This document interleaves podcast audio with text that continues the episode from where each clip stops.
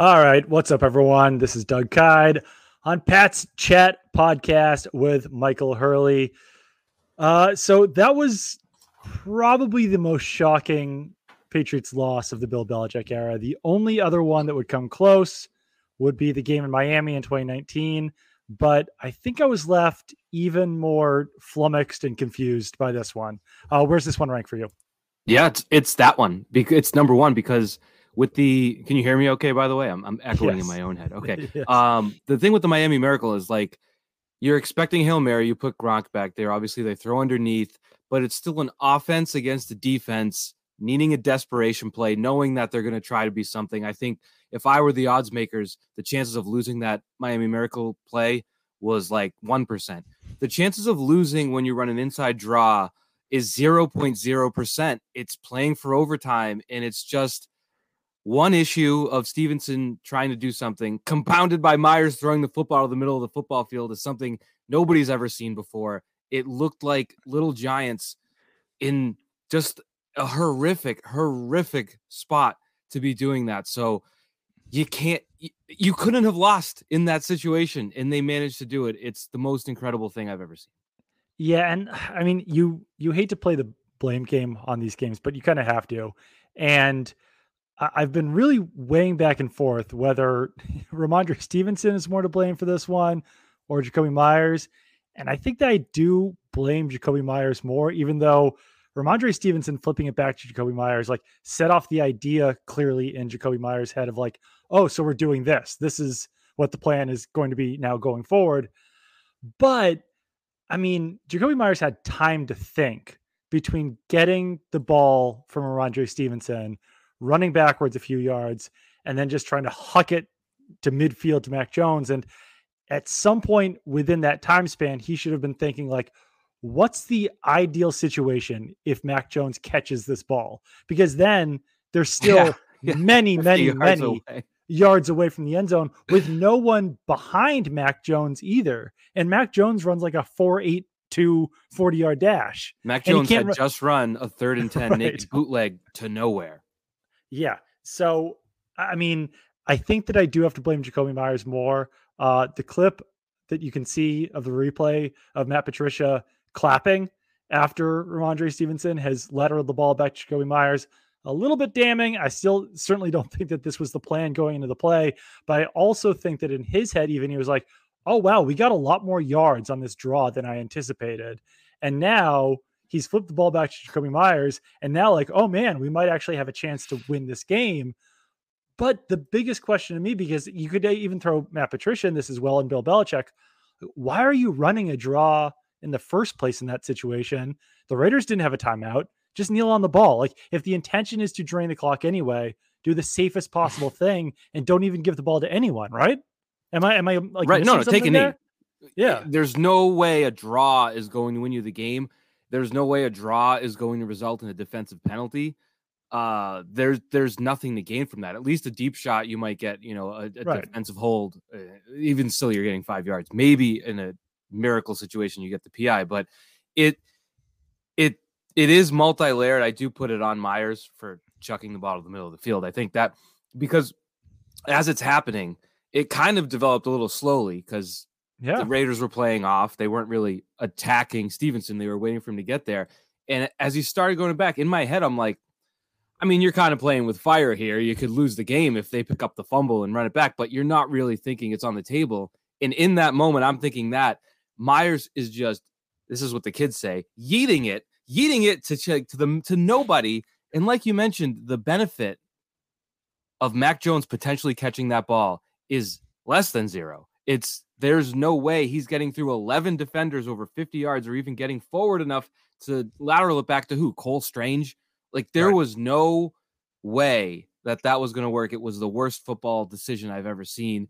But Meyers is to blame. But you know, to the point, Bill Belichick was that was asked point blank, was there a coaching point before the snap not to do that? And he didn't say yes. He said, you know, we got to be better. And in his head, he's probably like, I shouldn't have to say that.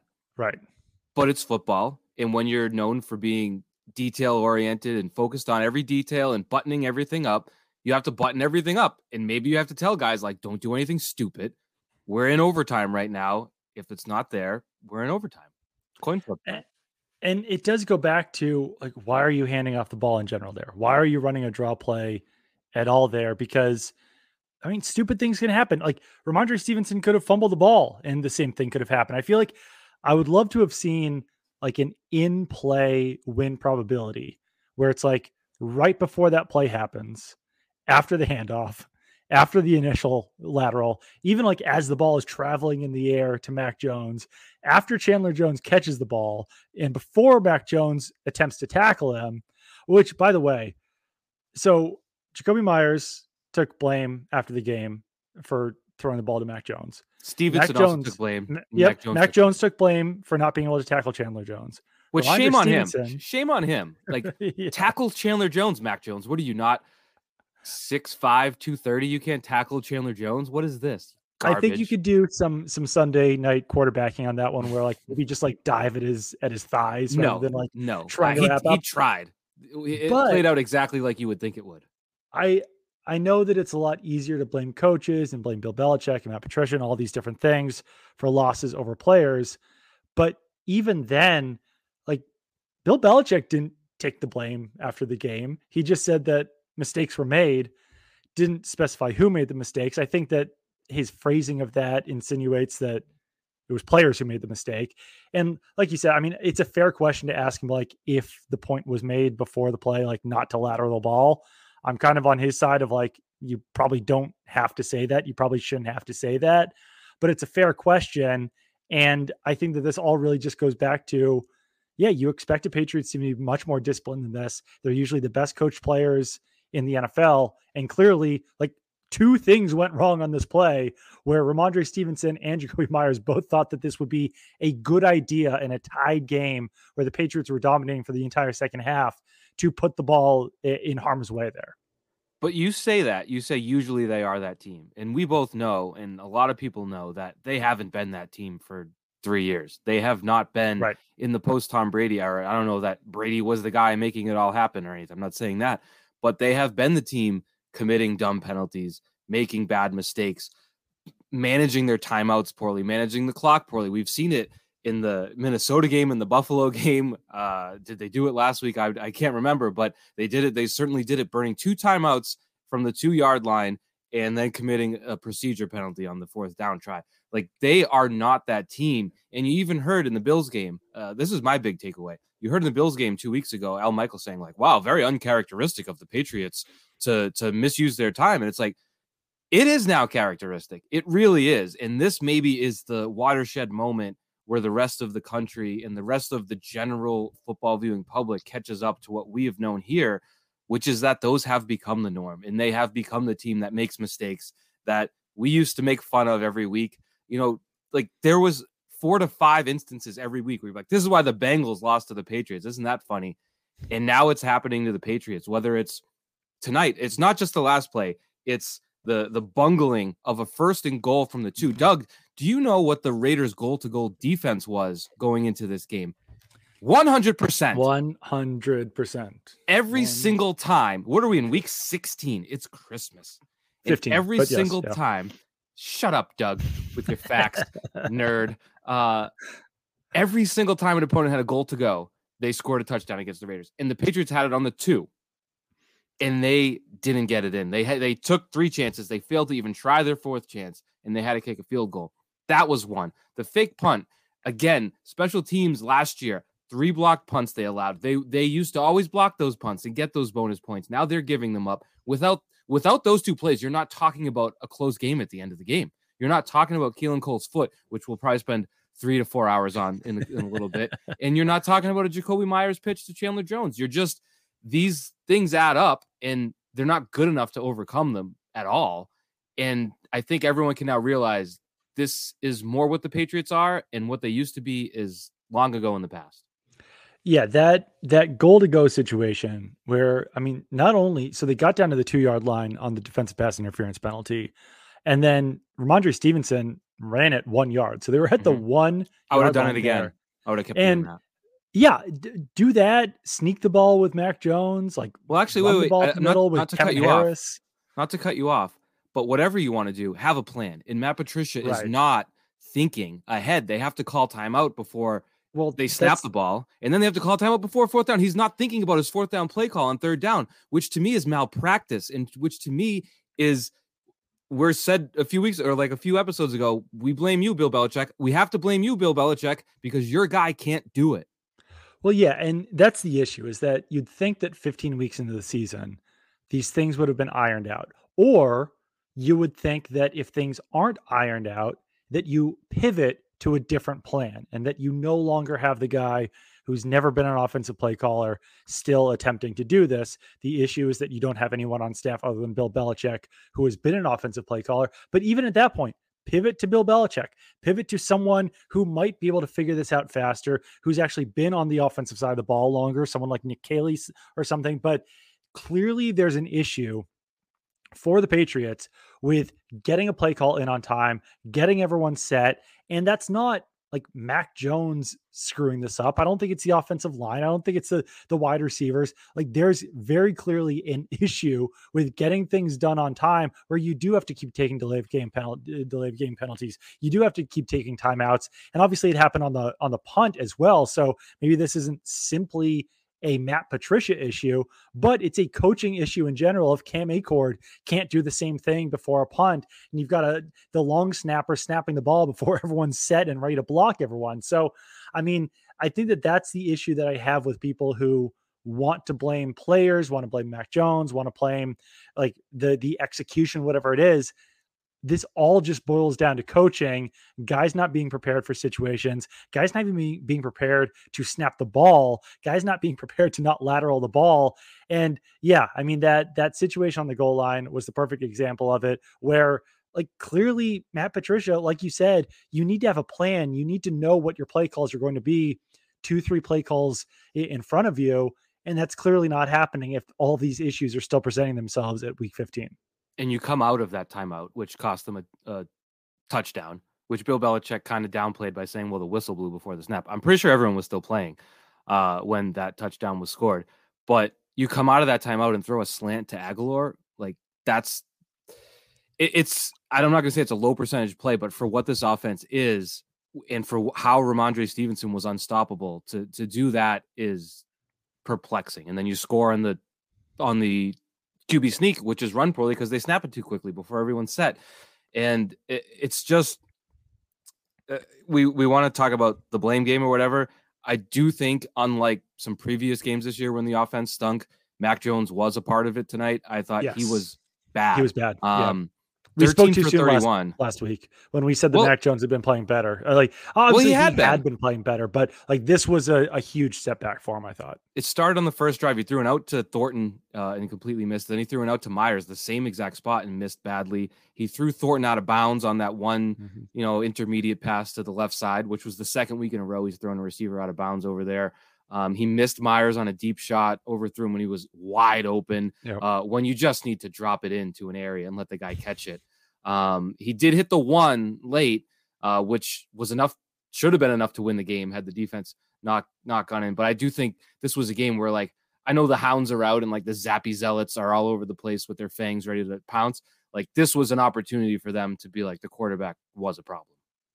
I also think that clearly there's dysfunction, and this is one of those mm-hmm. times where I'd like someone to take like a a honesty pill in Foxborough and say like, okay, so what is causing there to be an issue with getting the play into the quarterback on time, the quarterback telling his teammates, breaking the huddle, getting to the line of scrimmage, and getting everything done on time. Because if it's not Matt Patricia getting the play call on time, if it's like some sort of debate between Mac Jones and Matt Patricia, if there's like, if the play calls are too complex, whatever it is, like someone is to blame here. And there should be a way to fix this at this point. And if that means, benching Mac Jones for Bailey Zappe and everything gets fixed, then like that's a solution. Just keeping things as they are right now and having this dysfunction going on over and over again, like it, there, there's no solution here. There's no fix. They're not even trying to fix things. And like I said, I mean, not to repeat myself, but like it's week 15 at this point. If you're still ironing out the issues, then you should have made a change five, six, seven weeks ago, whatever it is. Um, did did you want to talk about the Keelan Cole play already, or did you want to? Well, uh, are we not past this? Let's get to that because I think yeah. it's important to. But I think we should finish up what we're blaming. I think the the Raiders. I had the stats uh, on my my Twitter feed, which is a, a shameful thing to ever talk about. But uh, the the the Raiders had six drives in the second half and had a grand total of I want to say 35 yards. They yeah. punted five times and had a pick six on one. They're mm-hmm. facing a fourth and ten.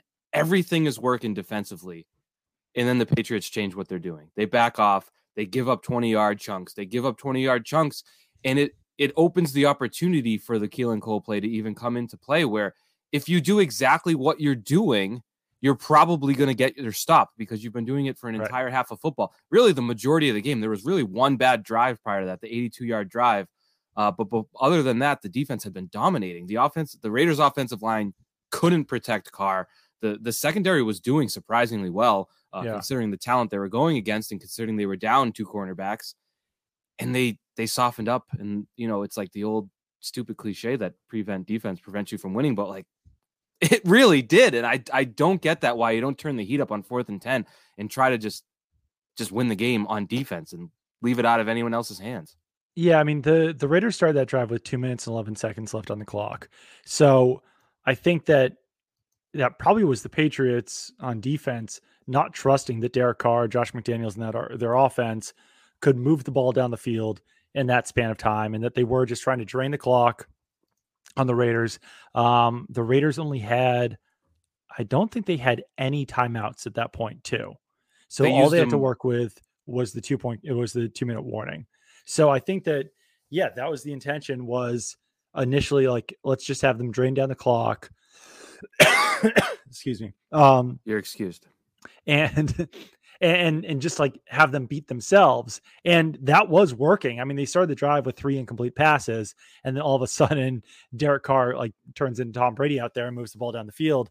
Uh, One of those quickly. passes, though, we should say Darren Waller had a PBU against uh, Davante Adams. So yes, that is fair. Uh, De- yeah, Davante Adams and Darren Waller decided to run routes to the exact same spot on the field uh, when Derek Carr was targeting the pass, but and I, I, Derek Carr was very mad at Darren Waller for breaking up that pass to Davante Adams. Um, but I mentioned earlier, and I think this should be noted too. You didn't score on first and goal from the two against the team that had allowed 100% of opponents on goal to go to score, and you also allowed a game tying drive to the biggest choke artists in the NFL this year, a team that had already blown four two double four double digit halftime yep. leads. They're in the process of blowing a fifth. That's the team that you blew it to. I think you have to take that into account as like it almost makes it even more unfathomable that I expected them to come back the whole time. If well, yeah. Not, so I, uh, you, as soon as the you, pick six happened, you've been adamant for basically the entirety of this podcast that the Patriots would win this game, and you know what? I actually think you were right. The Patriots did win this game, but mm-hmm. the Patriots also lost this game because like they they did they like they did everything that everyone expected them to do. The Raiders got out, out to a big lead. They blew the lead. The Patriots came back, and you know even uh, like first of all, they should have won the game because when we get into the Keelan Cole play, like Keelan Cole was out of bounds on that play. Never should have counted. Who knows what happens after that? but then clearly, if that game goes to overtime, I think the Patriots probably win it anyway. So I'm not going to, uh, you know, let you well, let, let, you lose that point. You were correct. The Patriots did win this game. Unfortunately, they also lost this game. And there is um, one more before we do Keelan Cole because we're yes. that's going to be a whole thing. The the last thing I would say on the blame list is the Patriots took over at their own 28 with 312 left. Uh, the Raiders had two timeouts left. You need a first down and you can win the game too. And I think right. you have a chance now you run to Stevenson. I don't have a problem with that. Uh, you then you have a false start. Oh well, you have a then, false start. Conor McDermott, yeah. who can we get on him yet? It's week two. He's been okay playing, but you know, chalk it up with all of the procedural operational issues the Patriots have. You have a false start on second and seven, turns it into second and 12. You run two yards up the middle, and then you run a naked boot for Mac Jones. And now, now listen, I am a I proponent think... of the naked boot. I think the NFL is sorely missing the naked boot. I miss like a goofy donkey like Peyton Manning, like lumping around the edge on a fourth and goal from the yeah. one. But on third and 10, third and 10, yeah. There I, was no chance that that would do. And maybe that was a play where they were willing to punt it away. But you why are you running a naked boot with Mac Jones in the open field against Maxx Crosby, who closed about 15 yards in yeah. about three seconds and had Jones running in circles? Like it, it was way too early to be running time off the clock, and they still had the timeout and the two minute warning. That was the biggest way. Like throw it if you're just going to do that. Like risk the incompletion or throw a yeah. short completion. Get it to Tyquan Thornton on a one yard crosser and see if he can outrun everyone. Don't run a naked boot to M- Michael McCorkle Jones. I actually think that was probably the funniest thing of the week was like when you saw how much space that Mac Jones had in front of him on the naked boot. Like initially I was like, I mean, I guess I, I never thought he was going to convert because it was like, that's even though there was that much space, like that was so much because it wasn't just 10 yards at that point. On a naked boot, you're running backwards and then yeah, you're adding turn the corner, you've got to go right. So that was like 12 to 15 yards that Mac Jones had to pick up. And yes, there was a wide swath of field in front of him, but there was also plenty of time for any of those Raiders defenders who are faster than Mac Jones to make up that speed. I was actually very impressed that Maxx Crosby made up that space as quickly as he did. I was, but I mean, Mac Jones just also just panicked, which I, I have I don't blame him for at all on that play. But I, yeah, I mean, that's uh, where you can go back to blaming Matt Patricia and the offensive play calling. And if Bill Belichick says that the offensive play calling doesn't go well, blame him, then we're, we're going to blame him as well. Because, yeah, on third and 10, running a naked boot to Mac Jones, there was like a 0.1% chance of that converting. Yeah. And I don't, I'm, I'm guessing the goal wasn't to convert, but then hand it to Stevenson, who has a chance to break a 10 yard run and win you the game. And then you right. can kneel it out. Like the, like there are 0% plays, like you just said, and that is one of them. Whereas, can Stevenson break a 10 yard run on third and 10? 5%, 10%, 12%, whatever it may be, there's a chance. Maybe he can do it. Uh, Mac Jones was never going to do that. And, you know, unless Maxx Crosby tore his hamstring because he was so shocked to be in that position, even then, I'm sure someone else could have. Oh, someone else is going to, yeah. Yeah. Yeah. It was, uh, maybe he could have lateraled it back to someone, though, and then they could have converted it. At any point during Rhamondre Stevenson's run on the draw, before he pitched the ball back to Jakobi Meyers, at any point did you think, oh, wow, they're going to win this game on this play? Because I think I, I, I, I was reading so, something. Eh, so I was reading on, our comments. I'm sorry. On the draw play, yes. the final play, yeah, before the lateral, before yes. he pitched it back to Jakobi Meyers, was there any point at time where where you were like, oh wow, he's going to oh, run yeah. all the way to the end zone and score. Because I for did a brief too. second. For a brief yeah, second, it was like a very brief second. Yeah, he was. But then flying. I saw, but then I, I realized because the other thing about that draw play, not to go back to it and, and harp on too much, like the entire Raiders defense, including Mack Hollins, apparently, were probably all like standing on the ten yard line. Like the amount of things that would have had to go wrong for Rhamondre Stevenson to get all the way to the goal line and score on that was was astronomical. So that goes back to the point of like, why aren't you just kneeling on the ball? Mm-hmm.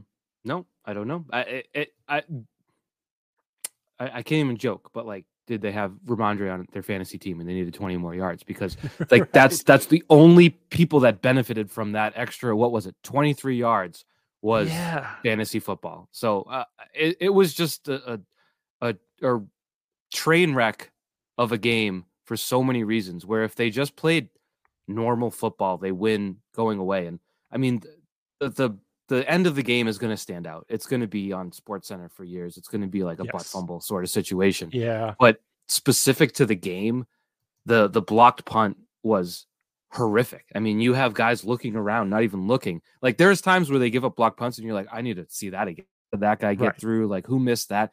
No one was even ready for the snap. So that's just horrific. And the the, the goal line bungling was horrific. But I suppose it's time now to get to the the the Keelan Cole play because Cole. you so, don't want to make the whole game about that. But without it, without the Raiders tying the game, then there's obviously nothing to talk about with a double lateral disaster play. So that yeah. I, I think it's necessary to bring into the conversation. If I the Patriots really did a very good job of bailing out Walt Anderson and the NFL officials uh, by that horrendous final play and lateraling the ball. Because if they had just kneeled on the ball, if Rhamondre Stevenson had just gone down, if Jakobi Meyers had just gone down, and they lose in overtime, then everyone is blaming Walt Anderson and the officials for not overturning Keelan Cole's reception or touchdown. So on the Keelan Cole reception, I'm going to start off with this. I so logically, Keelan Cole did not score the touchdown. His foot was out of bounds because you would have to take a massive leap in judgment to think that the toe of his foot was not out of bounds given where the heel of his foot was in the end zone. That being said, I think that this is you can blame camera angles, there not being the right angle on the field, not a clearer angle for this, just as much as you can the officials, because I actually kind of agree that there wasn't a clear and crisp view of that play that decisively proved that his toe was not out of bounds or was out of bounds whatever it was. Like i feel like there was not that that like smoking gun angle of it. That being said we can all use logic and his toe was out of bounds. I just don't think that that angle actually did exist. So once i saw that that angle didn't exist i thought this probably is not going to get re- reversed even though it 100% should because his toe was out of bounds i have a question for you yes am I on drugs? Because I saw the the overhead view from behind the end zone, which I do think clearly showed a toe out of bounds. I don't. I, I don't understand what you're saying. Sometimes clear. I don't like think what I like always crisp and clear in that. Well, it's because it's like black shoes, black end zone. Exactly. But, no, exactly. you can yeah. see, and again, I, I, tweeted it out with Walt Anderson's explanation that like, oh, we didn't have a, a, view, and I have two views, and one was the far end zone field yep. level where his toe is out of bounds. Like I don't need to use any logic or imagination to see that his toe was out of bounds. And like the play I always go to in Patriots history was the Champ Bailey play in the 2005 right. playoffs when like you saw where Ben Watson hit Bailey and you saw where the ball ended up. So logically it had to have gone through the end zone. Yes. But there was no way to see it. So I mean that was never getting overturned. But like I understand what you mean by the logical but not yes. visual thing, but I think the visual was there. I, I, felt like watching Jonathan Vilma being like, boy, this one's going to be really close. And Dean Blandino being like, I don't know, guys. And then the 45 minute review, I felt like I was on hallucinogens because I saw the man's toe land out of bounds. D- is everyone watching the? Did I lose you? No. Oh, okay. So, D- eh, am I, I, on drugs? I think you you're on drugs? drugs. I I so I'm, I'm I was pulling up your Twitter and looking at these images because I yes I've seen this a million times. So the issue though is that sorry the the overhead view like yes his toe is out of bounds logically his toe is out of bounds visually in that, in that clip like his toe blends in unfortunately with I can see it with the white it's I, not that hard. The other one, the other one, the the end zone far end. The far He's end clearly one, out of bounds. I mean, yes, he is clearly out of bounds, but I also think that there's like, unfortunately, because I agree with Patriots fans, I agree with you, he was out of bounds. Unfortunately, like it should have been much clearer. Like there should have been an angle that was much, much, much clearer. And like even though, like, yes, logically, if you look at all of this, his foot was out of bounds, his toe was out of bounds, it should not have been a catch. Like, there should have been a clearer angle, right? Yeah.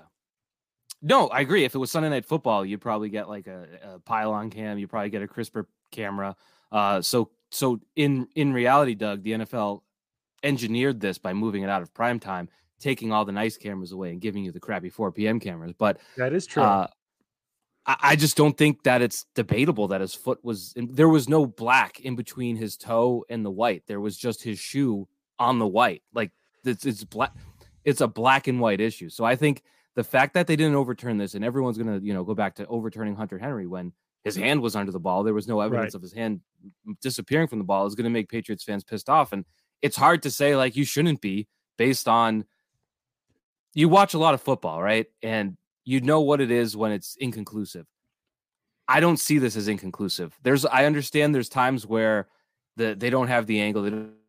I I think they had it, and and the fact that they took that long, it's one of those things. The Hunter Henry review took forever. If you have to take that long, You yeah. don't have what you think you have. You're trying too right. hard to find think you should find. And Walt Anderson is a dirty rotten liar. And that's not just with this. This is the man who saw Jerome Boger's playoff crew blow a whistle in a Bengals Raiders playoff game last year in the middle of a play. And then Walt Anderson told us with a straight face the whistle blew after the touchdown was caught. He's a liar and he's full of crap. And this is the latest case of they didn't have it. They did. They had it. We, which angle do you think is more clear? Do you think it's the overhead angle or the? I think it's the the the, the field view from the other because that's the one they showed immediately on the in the game broadcast. And so, granted, it's from the other side of the field, but you can see his toe flexed out of bounds. Like there's no imagination. Then the other one, I think the coloring is obviously a little bit off because there's movement and it's and it's a, a camera moving uh, at, at HD quality is going to have yeah. a little blur, but you can see that his foot continues on. You can see the black and white line, and you can see that his foot is not done existing. His foot continues to exist all the way to the toes, and they didn't they didn't see it. There was nothing that was clear and obvious that his foot was touching the white. Walt Anderson said. I, I, don't know. I mean, I think that if they had done their job at the beginning too, like as the play was happening, obviously this would have been cleared up too, because Walt Anderson said that if it, he had been ruled out of bounds, yeah, but the the on-field enough official, evidence for them to overturn. He it. can't see that. I mean, he's doing. I mean, it was a heck of a play. Like it was a great athletic play. I'm not gonna get on the yeah. back judge or whoever who said that was out of bounds, but again, it's like one of the, it's like a loser's lament. You're right. Had they gone on and lost the coin flip in overtime and ended up giving up a touchdown and you know they lose the game and right. they don't they don't get the ball back and it's I mean they obviously still lose in overtime but you're still like really leaning and, and pointing at that play as the the the hinge point but I do I do think it's worth saying that was on second down from the 30 so right it wasn't like a fourth down so there still would have been third and 10 from the 30 uh, they would have had a couple more chances, and there was still 32 seconds left on the clock. So for all of it, and it was a disaster from the NFL's point, and not Walt Anderson's first, not his first this year. Remember the Buffalo Minnesota game where yeah. Buffalo just didn't catch it and they didn't review it, and Buffalo forced overtime, and they got away with that one because Minnesota won in overtime. But this league has major issues that are basic. It feels like you and I could solve them if we worked in the in the league office but they don't ask. They just hire Walt Anderson, uh, the man responsible for Deflategate, uh, to run their system, and it shows that he's not good at it and tells lies, and you just got to deal with you, it. Do you think you would have reversed it if the game was in New England rather than Las Vegas? Um, I don't think he would. I think that affects. I think the crowd affects you know on-field officials naturally, like a human yeah. instinct. I actually went to a cool uh, Sloan conference on that once, where someone actually did like a like a PhD type study on it and wrote a book about home field advantage. And the best thing they could find was the human element of like an official you don't want to tell 80,000 people something they don't want to hear, then they're going to start swearing right. at you. So I don't think, well, I think being in New York insulates them from that. But I, I, I don't know. You could get in, and it's in Las Vegas, and the league obviously is tied to gambling. So people are going to come up with all these conspiracy theories. I honestly I know for a fact that the NFL is not coordinated enough to pull off any sort of conspiracy that you could cook right. up with the point spread and no. the total and whatever the money might be. They are not coordinated enough to do that. They can't even tie their own shoes and you want them to have this massive, you know, gambling conspiracy. I can't do that, but that's what happens when you don't have consistency, when you don't have honesty, when you don't have transparency, and when you get BS explanations after the game, it's going to lead to people, you know, being creative with their minds. And eh, I think it hurts the product. We keep coming back because we're idiots, but I, think it does hurt the product. So I am, I, I I'm, I'm going to stick with my with my opinion that logically, unless Keelan Cole has the shoe size of like a toddler, then it's obvious that his foot was out of bounds.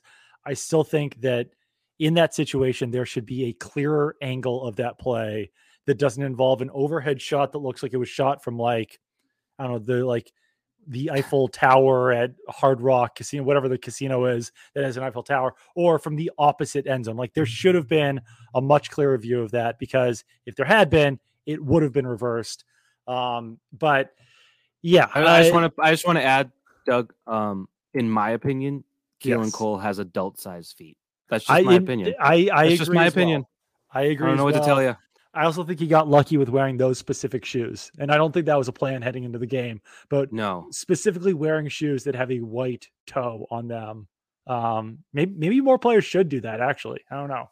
Yeah, maybe, maybe like green, green to a certain point and then white. Green to a certain that, point. That would have hurt him there. That's when you get to like the 30 or in, you got to change to the black and white. Yeah. If the end zone's black. But yeah, I mean, it's hard not to at least harp on that. I obviously when you poop the game away, it doesn't matter as much but that was a bad one. I mean, uh, Walt Anderson is is he's added to the list. We we talked a little bit about uh, what Bill Belichick said after the game, but I did want to talk about.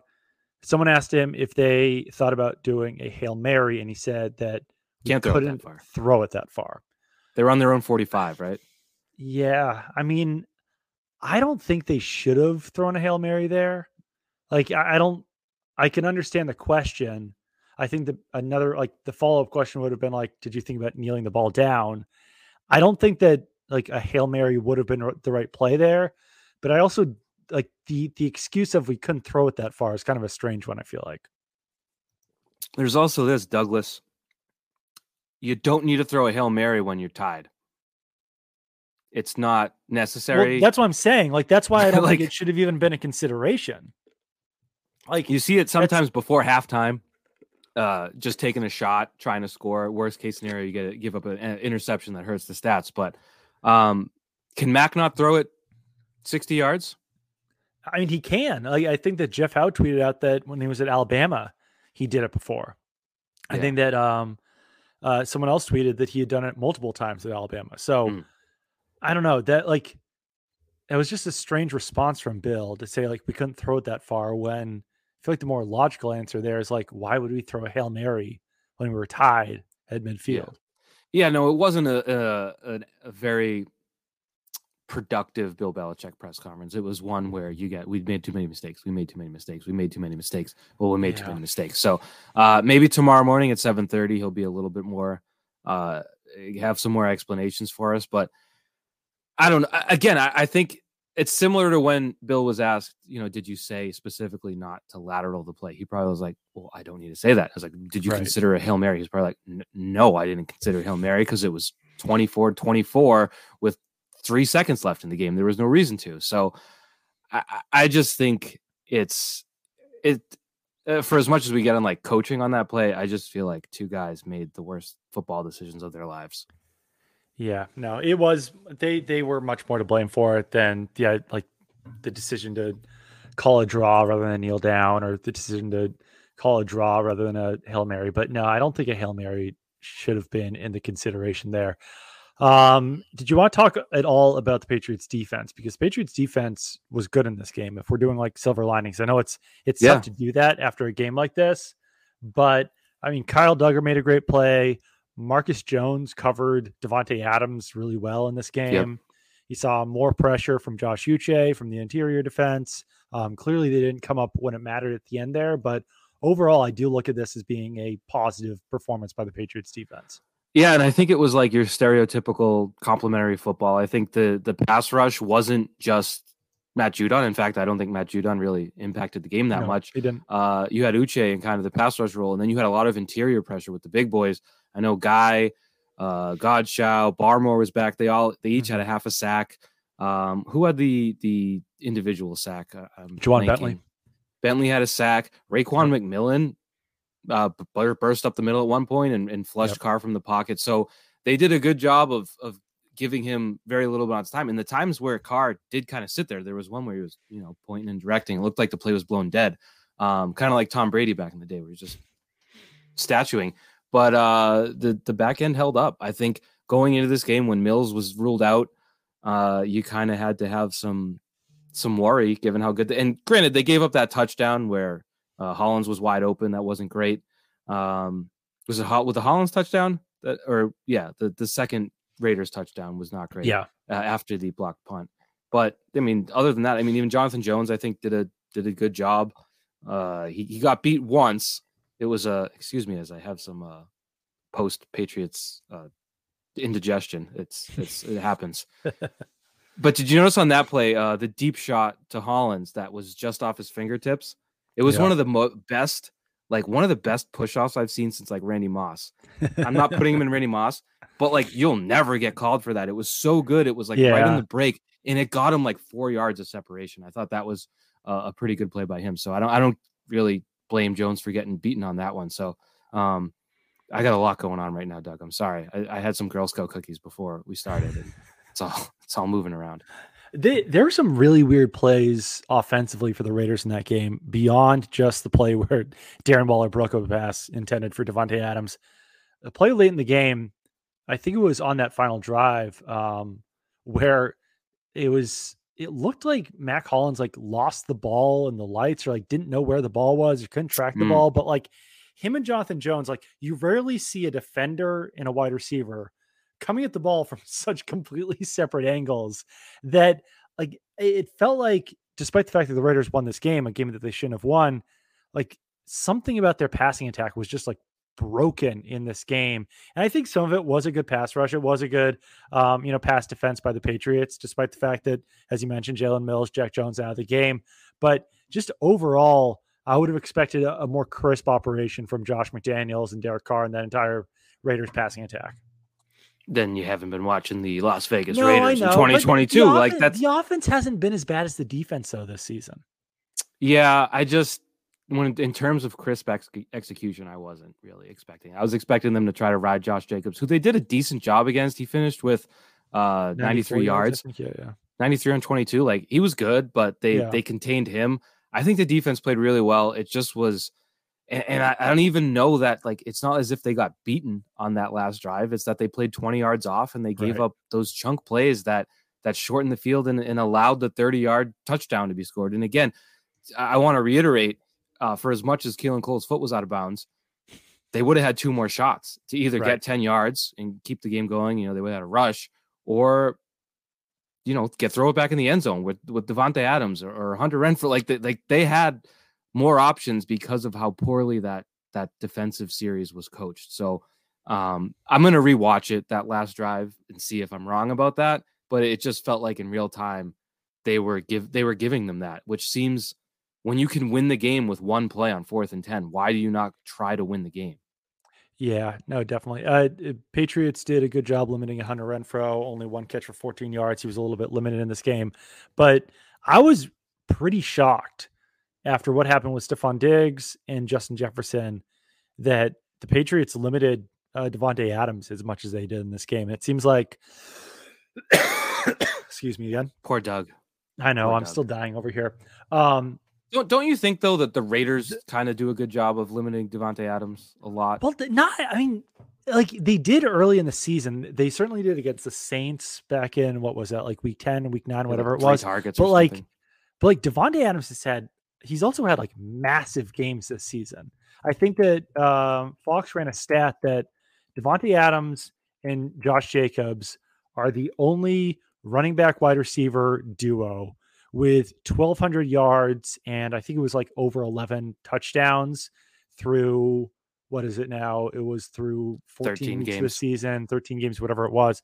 So like Davante Adams was two games removed from eight eight catches, 177 yards. He's had games with 141 yards, 101 yards, 124 yards, 146, 126, 141, 177, another 95 thrown in there. Um, in his past one, two, three, four, five, six games, he had not gone for under 70 yards. So, yeah, there's definitely those games like in week eight against the Saints where he was limited to one catch for three yards, uh, two games early in the season when he had 12 yards and 36 yards. But like overall this season, despite some of those off games, Davante Adams has been Davante Adams this season.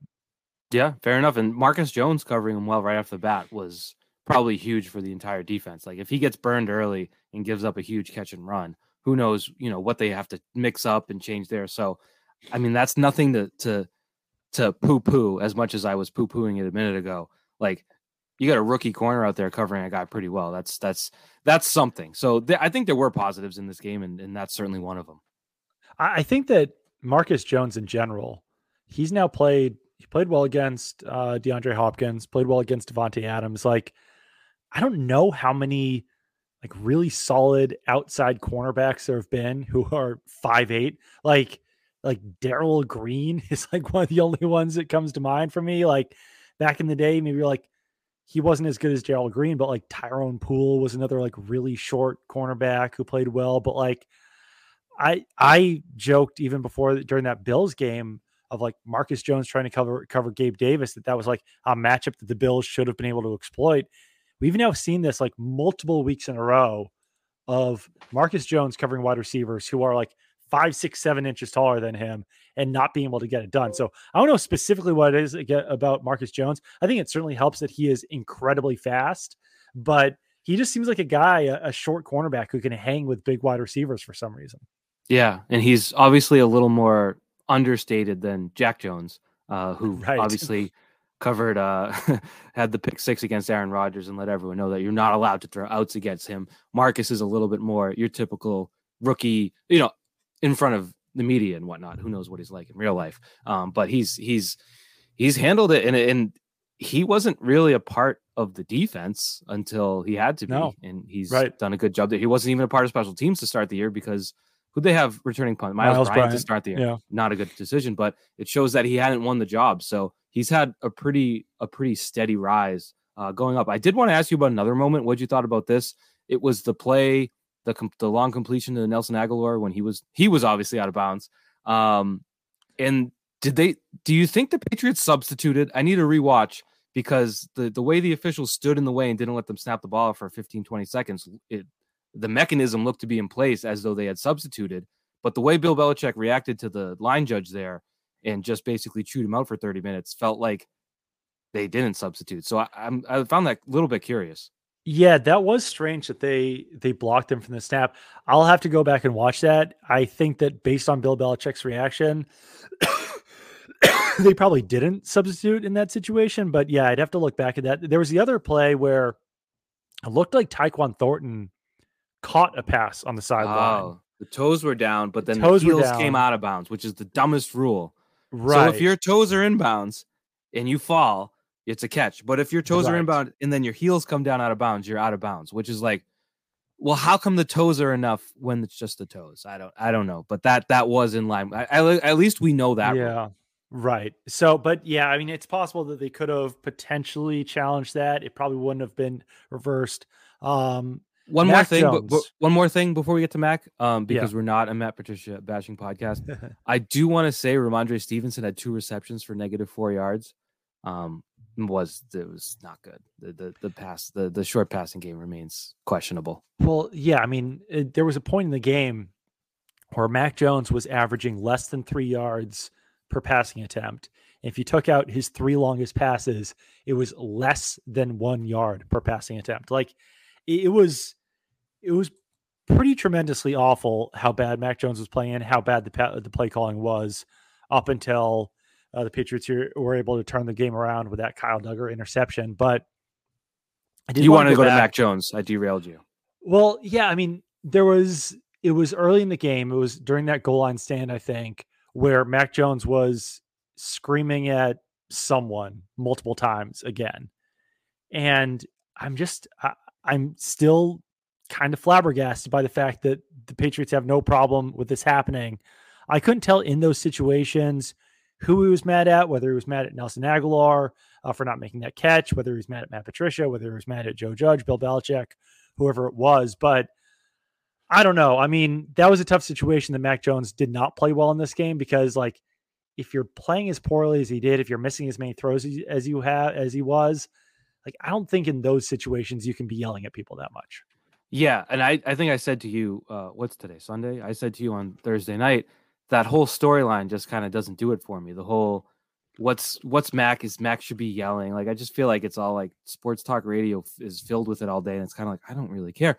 And then I saw that and I'm like, well, what the hell is this guy yelling about? I know. And so like maybe, maybe, uh, you know, they were right to be on that ahead of time. And, and I was, you know, late to the game, but that was coming out of a timeout. You run a stupid slant to Agholor who's covered. And it's a complete, and I, I don't know what he was yelling at. I, I he was pointing and gesturing. It looked like at Agholor, but like, I don't know if Mac is in position to be like aggressively telling Agholor that he ran his route wrong on a third and one slant. It feels like a pretty basic one-on-one play. I don't I know it's not like yeah. it's not like an advanced concept was was at work there. So I, I found that one a bit baffling and, and like you said, he wasn't really playing well to to back up any sort of, you know, whatever you want to call that. It's also a situation where we talked about this on Thursday, but like or maybe it was the week before. It's a strange um I don't know if dichotomy is the right word, whatever it is, but like with Mac Jones screaming on the field and showing all this emotion and seemingly blaming people who are not himself, but then 10 minutes after the game when he's talking to the media, he's like the most humble guy in the world and like blaming himself for all the mistakes and praising everyone around him. It's like I don't know, like once again, I, I agree with you that it's like sports talk radio fodder to get too deeply into it or whatever. But I also think that like you kind of have to pick one way or the other to act. And you can't really play that humble game after the game and say, like, no, it's all on me. Teammates did a great job. Coaches do, did a great job. If, like, very, very clearly in the moment, you do not feel that way. Yeah. Yeah. I don't know. I mean, at least in the Buffalo game, he came out and said what he was yelling at when it was obviously something right. that he couldn't avoid, but he could have easily said, you know, I was just frustrated in the moment. But instead, he was like, well, I want to throw the ball downfield more.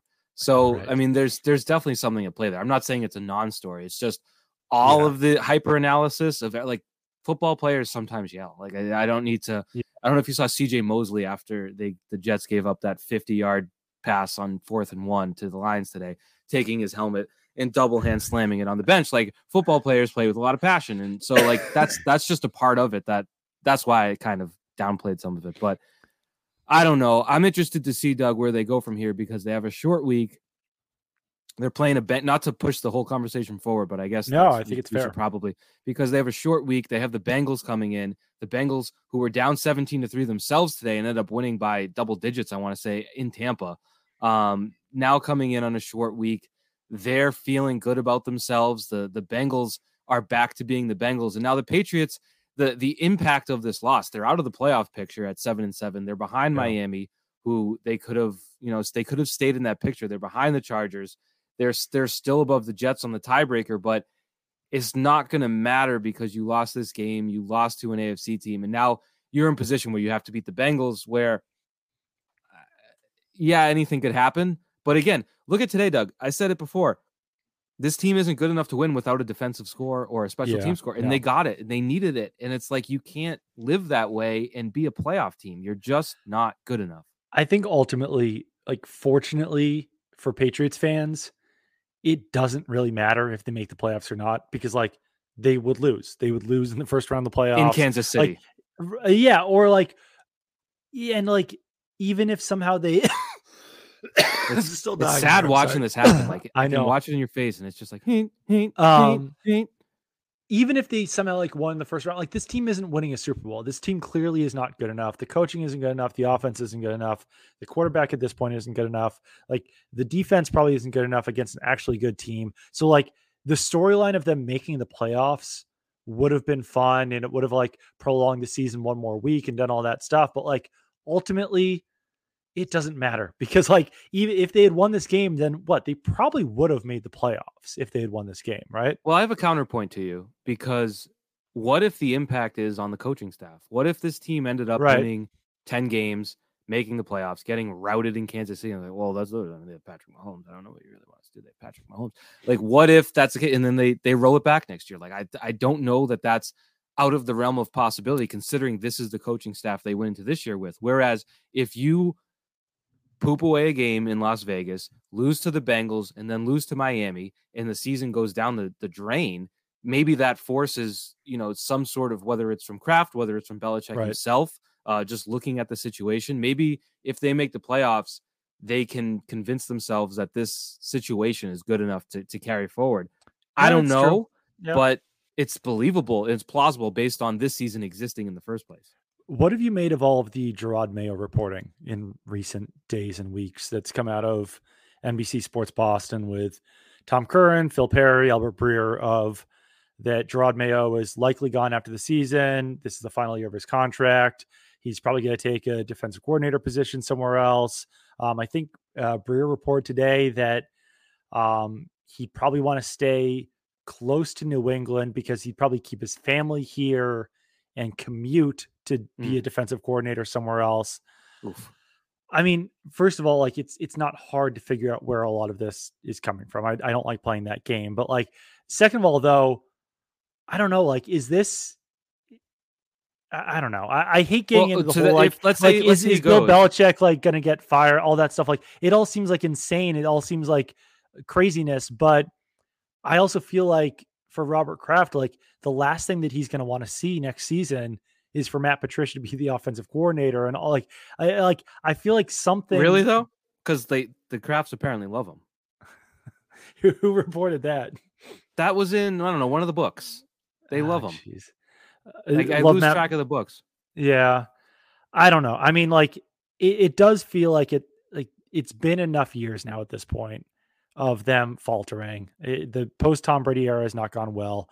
I don't think the solution is to fire Bill Belichick. I still think he's a better head coach than 90% of other head coaches. And Jerod Mayo is still so unproven at this point that I don't think you could like name him the head coach and fire Bill Belichick or do anything like that.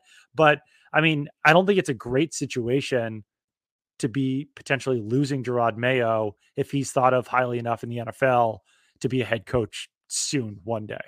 Especially with the recent history being losing good coaches and just not replacing them, which I think Right. is negligent. And I don't know. So say he goes, does does Patricia go back to defense next year and work with Steve? Like I think that's the reason he's not on defense because working under Steve Belichick would be kind of weird considering he ran the defense when Steve was an assistant. But you know, it's not surprising at all. I mean, the fact that they, you know, aren't giving the coordinator titles, the fact that was it last week, the Arizona game at the end of the Monday Night Football practice? They're like, in Bill Belichick's defense, Steve Belichick's defense gets the big. And it's just like that's all of that is like a fact. I mean, if you're a former NFL linebacker who has the respect and you know admiration of your players and your former teammates and everyone, and it's you're just not. I'm not saying like Jerod Mayo's like, "When I want credit," but I think naturally you're like, "Well, this is not the situation where I can flourish." So if he does leave, I, I wouldn't be surprised by that. But I would say that if he does leave, they should replace him, and and I'm not sure that they will, based on the the most recent the most recent treatment of such a situation. I think that if he did leave, he'd probably just have a situation where at that point, you, I think you would have to name Steve Belichick like the defensive coordinator because there's no like, there's no like game being played there at that point. And I will say that at least there's more defensive coaches who have risen up through the ranks in a typical Patriots fashion on the defensive side of the ball than there on there there are on offense now at this point. Where like I don't know, like Brian Belichick and Mike Pellegrino and Yeah, Demarcus Well, Covington, like yeah, those guys could kind of like rise up a little bit. I'm not sure if they're ready yet, and like it's it's strange for me because like Mel- Mike Pellegrino was like 24 years old and like a lacrosse player when he first joined the Patriots staff. So it's like it's odd to be thinking about him as someone who's like rising up through the ranks, but like at least I, don't know. I don't know what would happen there, but yeah, I did want to at least discuss that. We will definitely get out of here very soon. I did want to bring up a non sequitur before we le- before we leave. okay, Uh, in yesterday's games, on the Saturday games, Yeah. Mark Sanchez was one of the color commentators. oh my god, Doug. I don't think like I don't think you're doing anyone any favors by Mark Sanchez being an NFL color commentator. He needs to be working in college. I know his college career wasn't like this fantastic thing either, but like at least he was a good college football player. I don't think that you can have a bad NFL player be a color commentator because it creates an awkward situation when he has to like be critical of anyone on the field because as Yeah. a viewer you're thinking like what the hell is Mark Sanchez going to say about this? Like how Yeah. can he be critical in this situation? He's not great at it anyway, which all obviously doesn't help, but like I don't like why is he working NFL games and is there another even is there another example of an NFL quarterback who was bad doing what he's doing as a color commentator? Probably, yeah, we could probably come up with a few. I mean, I think Dan Orlovsky has overcome it in a big way. Now he's he's not doing games, True, but that's fair. I think Yeah, by with a little humility about running out of the end zone right, and a clear like passion and homework, he has overcome the right. perception of him as a player. Um, maybe even like not in commentary, like Kevin O'Connell or uh, yeah, Cliff coaches Kingsbury, sure, yeah. yeah, but I- I, I don't know. I mean, I think you can overcome it because ultimately, if you're the worst NFL quarterback, you're still better than 99.9% of the Right. people who ever play. But Doug, the Bills ran the ball in the final minute of the game, and Devin Singletary smartly went down at the two yard line so that Miami would not get the ball back with a minute and Tyreek Hill in the field, so that they could run the clock down. And yes, it was snowing, but it was not a blizzard. They could clearly kick a field goal from the inside the five yard line, and he went down. And Mark Sanchez was like, "Whoa, what's he? What? I don't know about that. That seems." He went, "Oh, I don't. Oh, I don't." It's like Mark, they're gonna kick a, a chip shot field goal yeah. and win the game, and at worst, they won't lose, and they'll play right. for overtime unless they start a lateral play. Uh, but I think that was to me. In like five minutes earlier, he was talking. Josh Allen threw like just a pass over the middle. It's like this guy's IQ is off the charts. His Madden awareness rating must be 98 or 99. Look at him here. It's like, no, Mark, I think yours is just 40 to 45. And you're just overly, I mean, Josh Allen's incredible, but in that specific instance, what he was talking about was just a quarterback like throwing a five yard out. It was, yeah, it was not a good shot. I mean, he's someone I only hear like on red zone popping right. in for like Fox's fifth game of the week. Yeah. So I, I, that was the first like full on game I probably watched. Yeah, it wasn't it wasn't an impressive performance. I guess like David Carr is like a studio host type of guy or a studio analyst, as you mentioned. Dan Orlovsky is, and like like Louis Riddick obviously wasn't like the greatest player or anything like that, but like yeah. Hey, how about know. Scott Zolak? I mean, he's pretty good at his job, and he that is fair. wasn't a, a great NFL quarterback. Um, we should I should hold myself accountable here the way that you know Rhamondre Stevenson, Jakobi Meyers, and Mac Jones did. In that I was big on the Bills winning by a thousand because of the weather uh, and the temperature. Mm, true. I thought the Dolphins were going to be bad. The Dolphins looked fine in the cold. Yeah. I think the Bills, the Bills were just better. The Bills are doing that thing where they do enough to win. Um, so hand up. Not only yep. was I wrong about that, but that shapes my New Year's Day expectations for the Patriots. Had they still won this game Ooh, and true. still had it all in front true. of them, uh, yeah. I I don't think the Dolphins will come up here and wilt like I expected. So yeah. hand up. I was wrong. I was that was a fun couple days for me though with the heater story. It was fun. You gotta have fun it's, sometimes. I think the the end of the season is going to be pretty ugly for the Patriots, and we'll get into that in uh, this week's show on Thursday, whenever we are going to record it. But yeah, I think it's gonna be ugly against the Bengals. I think it's gonna be ugly against the Dolphins. I think it's gonna be ugly against the Bills. Um, and but I guess we'll see how that all goes. Uh, real quick, uh, studs and duds, dudes and duds, um, ups and downs, whatever it is. Uh, like really, really quick, my down would be Mac Jones. I think that he played much poorly, much more poorly in this game than he had in previous weeks. And for my up, I'm going to go with Marcus Jones just because he did handle Davante Adams well, and he should not have been charged with the touchdown against Keelan Cole because I don't think that was a touchdown logically. Logically, but logically. visually.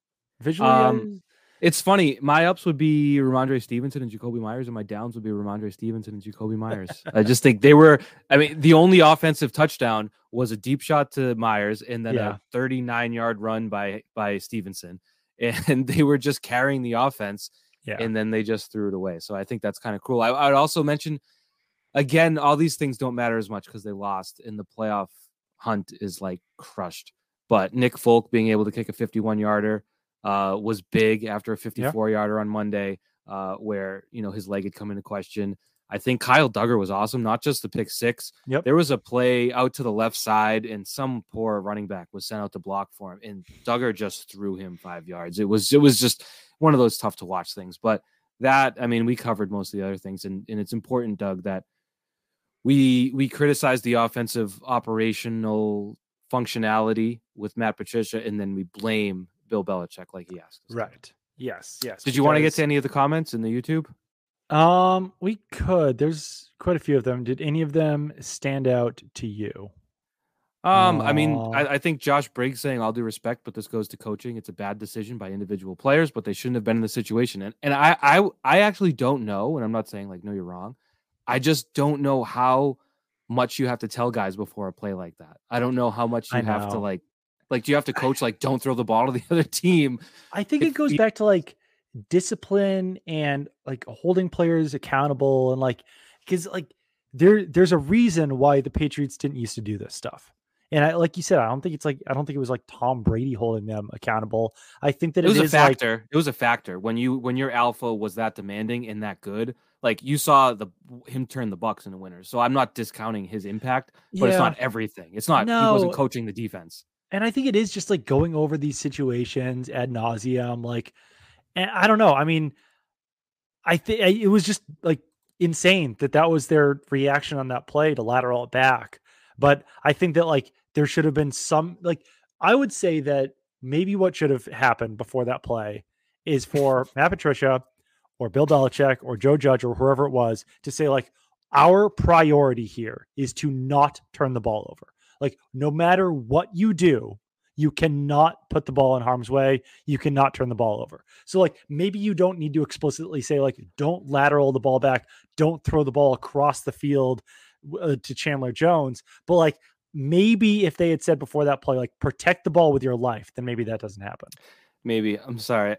I read another comment and I couldn't stop from laughing. Uh, the question comes from Christian Aranda, and it's a simple one. It says, Has Doug ever seen a shoe? and you know, I think I think it's a fair question. um, uh, the answer is no, uh, not a shoe. No, guy. not. I've never seen a shoe. I walk around uh, uh, barefoot. I was gonna say in boots, but I think boots are technically a shoe. Um, yeah, I, I made some enemies. I think by uh, no, I get it. Those... No, I I get it. I get. What it was blurry. Saying. Like the clips are blurry, and like yes, you have to use your imagination I, don't know. I I I don't want to go back on this a million times, but like I think that with every single clip, you have to use logic to say his foot was out of bounds. I don't think it was a a like cl- mm. crystal clear mm. 10 19 20 by 1080 clip of his foot being out of bounds, but I think you've never seen a shoe.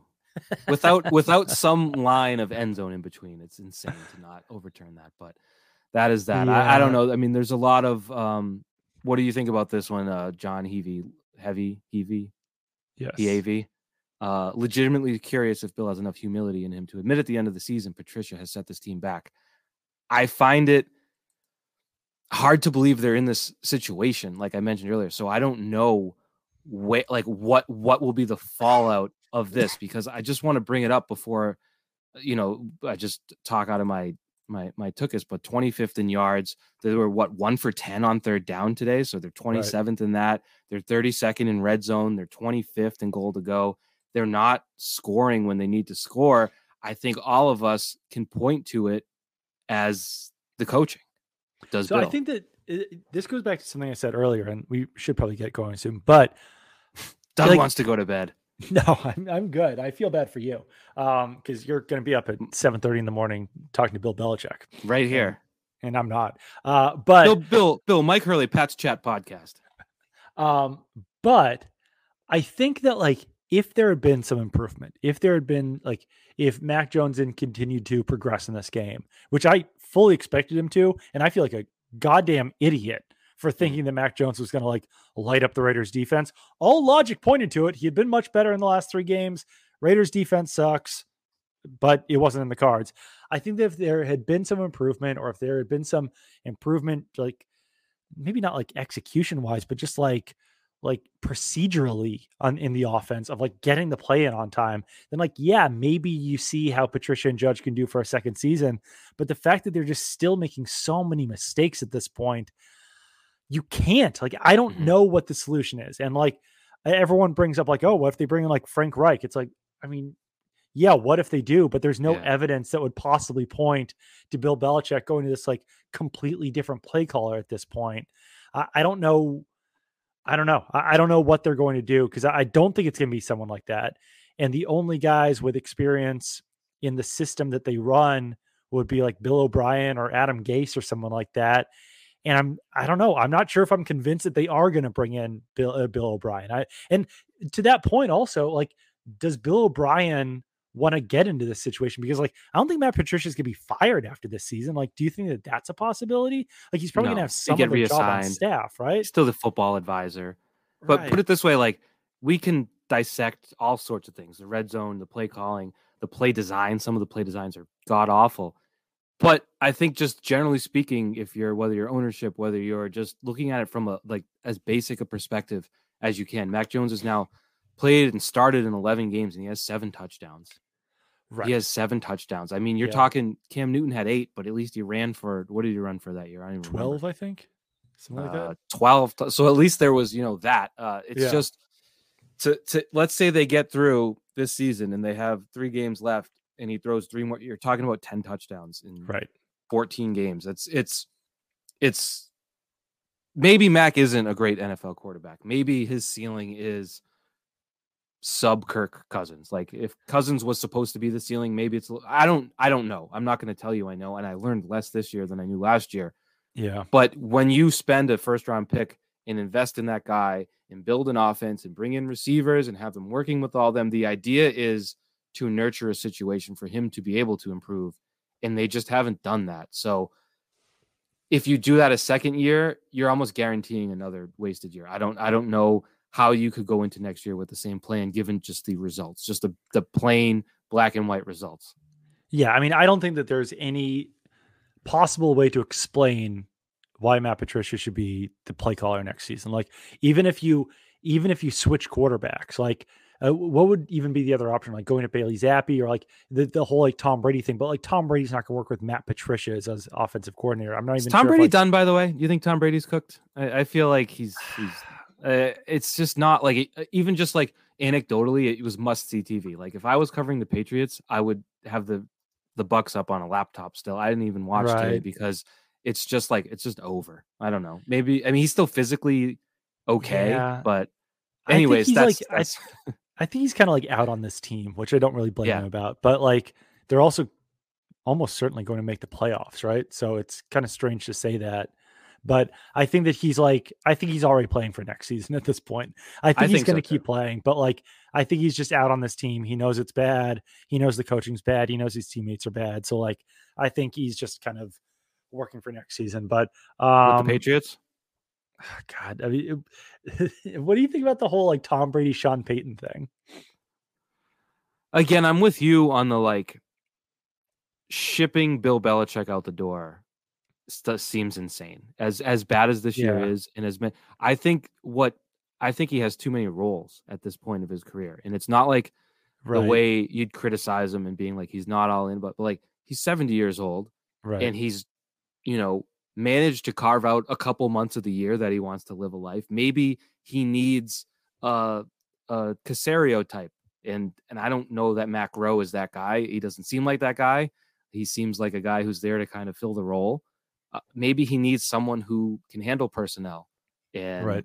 can use some more like an assistant head coach. I don't know. I'm not saying he doesn't know what's going on in the sideline like some coaches might.